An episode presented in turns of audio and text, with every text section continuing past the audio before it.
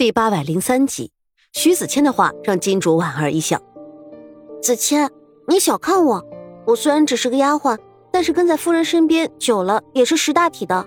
我嫁过来之前，夫人就担心你娘小看我，所以迟迟不肯给我们提亲。是你们徐家明媒正娶将我娶过门，你娘就算是想要跟你纳妾，也必须要询问我的意愿。我若不同意，我看谁敢。好一个金主，一番话说的那是斩钉截铁。徐子谦当真要对自己的这位小娘子刮目相看。月色正浓，子谦难耐夫妻思念，抱着方才生产满月的金竹一起月下入眠。次日，金珠把孩子交给丫鬟春梅，正打算去给徐夫人请安，却看大嫂神似倦怠的从闺房中走了出来。嫂子，金珠自打嫁给徐子谦，便和大嫂相处的很好，知道昨夜大嫂难受，便打算上来说几句安慰的话。不想金珠这还没开口。便听到身后一声脆生生的呼唤：“姐姐，我来给你请安了。”金珠只听着声音就觉得甜腻恶心，虽然轻柔，却带着几分做作。再看眼前的大嫂，脸色大变，她强装镇定，紧握着手心的帕子，挤出一点点苦涩的微笑，开口道：“莲儿，莲儿。”金珠下意识的转身一看，迎面走来的正是昨晚徐子谦兄长所纳的妾室王莲儿。这王莲儿。今年年方十八，生的倒是有几分姿色，据说是琴棋书画、弹唱歌舞样样皆通。只见他走起路来有如风摆杨柳，那眉角眼梢带着一抹狠狠的算计，让人不觉心中几分不适。见过大嫂、二嫂，莲儿初来乍到，以后还望两位姐姐多加指点。昨天晚上夫君都和我说了，大嫂打理整个家井井有条，二嫂刚刚生下二哥的两个孩子，在徐家可是有功之臣。这王莲儿刚一开口，便是一番苍白的奉承，看似友善，实则心怀叵测。金主本身就是个急性子，再加上跟在夫人的身边久了，最看不得的就是这种暗中使坏的女人。他索性微微一笑，并未理会王莲儿，拉过大嫂的手，轻声开口说道：“大嫂，昨天晚上风大，我猜你肯定没有睡好。春梅帮我熬了两碗燕儿红枣粥，我闻着可香了。等会儿给娘请过安，你来我屋子尝尝。”大嫂这会儿子正不知道如何以对，索性赶紧点头说：“好，我正有心和妹妹说说话，也看看孩子。”王丽儿站在一边，微微眯起眼睛。这徐家的大嫂看上去倒不像是自己的对手，可这二哥的媳妇金竹似乎就不是个好惹的主了。不过她打小生活在王家大宅，她娘给爹做小，凭着的就是九曲心肠，对付了七八房的姨娘。王丽儿打小耳濡目染，自然是学会了不少。现如今，她也嫁为人妇，可无奈自己是庶出，只能做徐府的妾室。可日子还长，只要得到夫君的宠爱，再讨上婆婆的欢心，眼前的正室又何尝是她王莲儿的对手？想到这里，王莲儿挪步金莲，跟在两位姐姐的后面，再次开口道：“我听闻金主嫂子刚刚生产，正巧我出嫁的时候，娘给我几份嫁妆。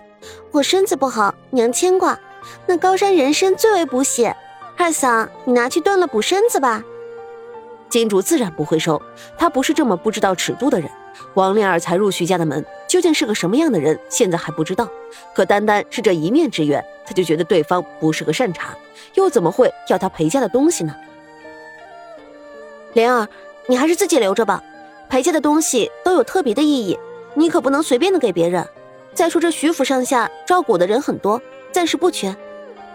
金主这一番话。让王莲儿再次陷入尴尬，她只能笑笑，跟着一起去给徐夫人请安。徐子谦和兄长也在。这王莲儿一见到男人，顿时就变了样子，冲着徐子谦的兄长挤眉弄眼。徐子谦的兄长昨夜和他刚刚成亲，这会儿子也才从床上下来。好一个狐媚的王莲儿，公然当着大嫂的面就和夫君眉来眼去。莲儿，你昨夜睡得可好？徐夫人品了一口茶，开口问道。我们徐家曾经也是居住在京城，东西用着方便。现如今在这桃花林，环境清幽，你可喜欢？莲儿喜欢。夫君在哪里，莲儿就喜欢哪里。好一个王莲儿，这一张小嘴是巴巴的能讲，甜的让人心醉。徐夫人对自己不善言辞的大儿媳虽然谈不上讨厌，但是也总觉得她嘴笨得很。现如今儿子娶了这么一个会讨人欢心的妾室，倒是让徐夫人格外高兴。毕竟自己年纪大了，又得了一个儿子，现在又要照顾孙子和孙女，精力有限。徐家很多事情需要长子的媳妇儿去面对。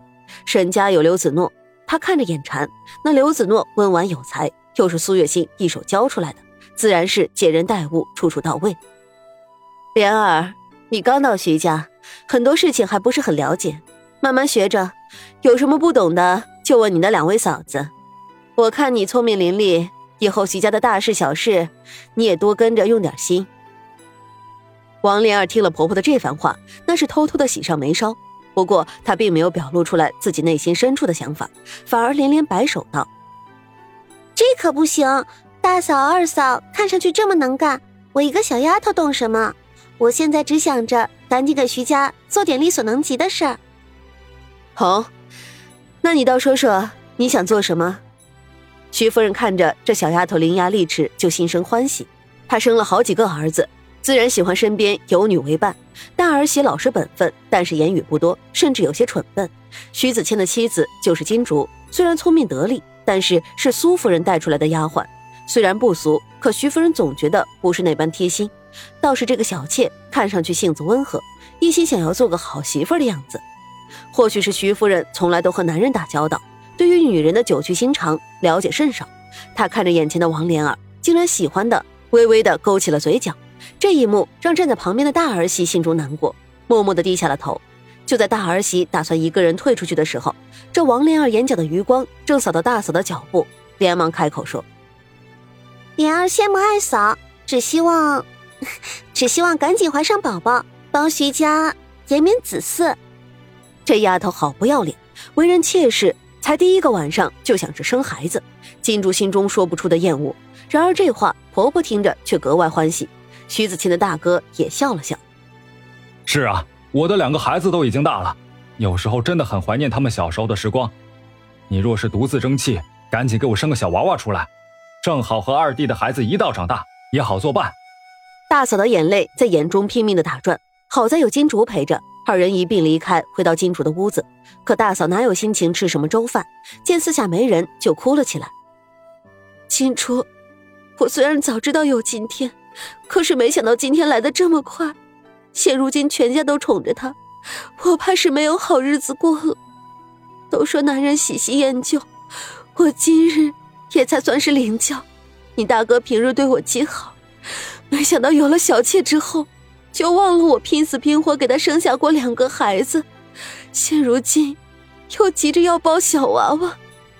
大嫂越说越难过，只握着拳头捶打自己的大腿。金竹一把握住他的手，安慰道：“大哥想来也是随口说说，大嫂你想想看，但王莲儿主动说要给徐家生孩子，大哥又能说什么？你和大哥在一起生活了十多年，这一日夫妻百日恩，想来你在他心中的地位无人能及。真的吗？”大嫂听了金主的安慰之后，方才止住了哭泣。